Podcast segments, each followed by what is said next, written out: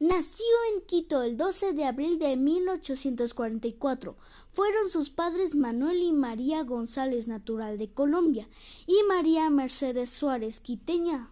Su familia no tuvo gran fortuna, por lo que su vida transcurrió con faltas económicas.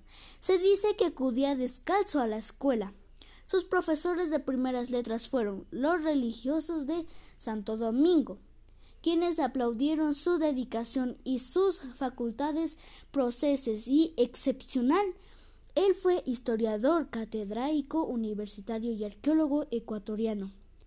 Perteneció por cerca de los diez años a la Compañía de Jesús, que abandonó desde aquella época comenzó a figurar en la vida pública nacional. Hermosura de la naturaleza y sentimiento estético de ella, 1908, libro del que dio Méndez Palayo, que encierra por sí solo más poesía de, que muchos volúmenes de versos.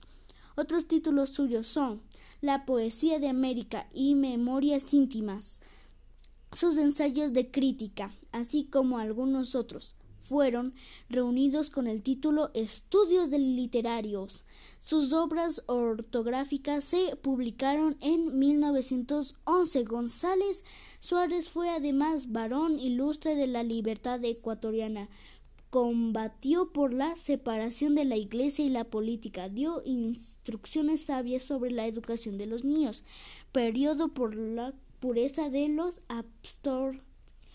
apostolado relacionado y en época de tanta agitación como fue la de la revolución liberal supo mantener dignamente su puesto condenando a quienes bajo el pretexto de defenderla la religión lanzaba las llamadas pastoreales negras contra el, el general Eloy Alfaro.